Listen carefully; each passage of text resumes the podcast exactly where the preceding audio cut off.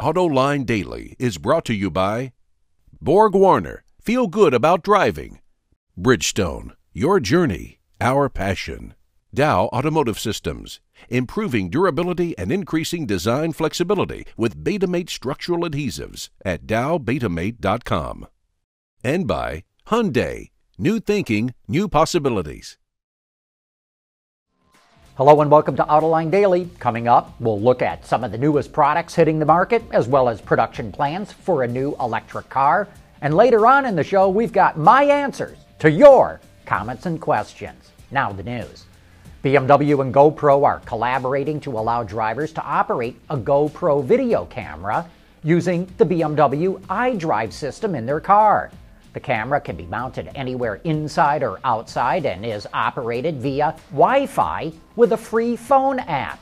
The phone is connected to the car with a USB cable. The video feed is displayed on the screen on the center console of the car so drivers can aim the camera the way they want it. Then, using the iDrive controller, the driver can start or stop recording and choose from a menu of six other settings, such as for night driving. Using the iDrive system pretty much lets you keep your eyes on the road as you operate it. Pretty cool, but for now, it only works with iPhones. We've already shown you some of the details of the new Lincoln MKC, but here's a unique feature that we think will appeal to buyers. As you approach the car at night, your key fob will wake it up. Interior lights will come on to cast a soft glow throughout the cabin, the start button will pulse slowly, the door handles will light up, and the rear view mirrors will swing out. Lights mounted under the mirror housings beam the Lincoln logo on the ground alongside the car. It's all part of creating something of a special event as you simply approach the car. We think others will start copying this idea. At the end of 2012, Renault partnered with Caterham to revive the Alpine brand and develop a new sports car with both companies releasing their own version. But that's not going to happen. Renault just bought out Caterham's stake in the venture and will develop the Alpine on its own. Strangely, however, Caterham will also continue development of its car. And the two left open the possibility for further collaboration, so what the heck is really going on? And speaking of Renault, the company is one of the leaders in the commercial van segment in Europe, and it just introduced two new versions of its Trafic and Master vans. Both vehicles offer four different diesel engines. You can also get cargo, passenger, and even camper versions. Both feature more interior room and offer more areas to store items. The Trafic also features a retractable bracket located above the radio that can hold a tablet.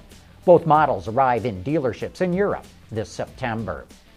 Last week we showed you a teaser image from Nissan of an all new global pickup truck, but now we got to see it without the cover.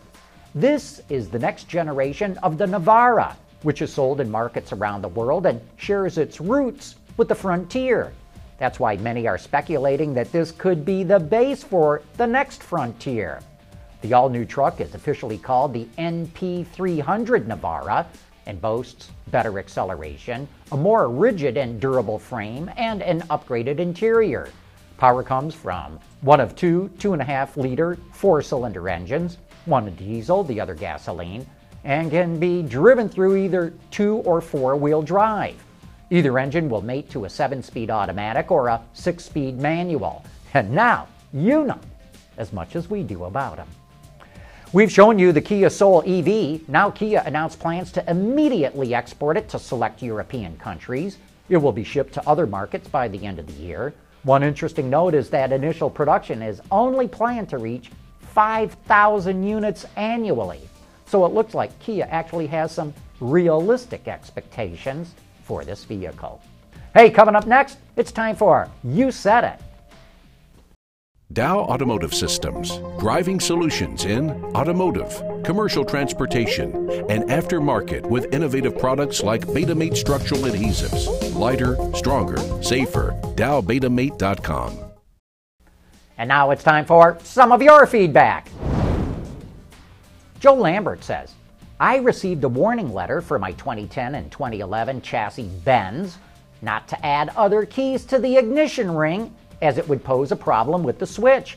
It surprises me how some manufacturers are scrutinized more and are brought to the attention of the public more than others, for example, US and Asian versus European.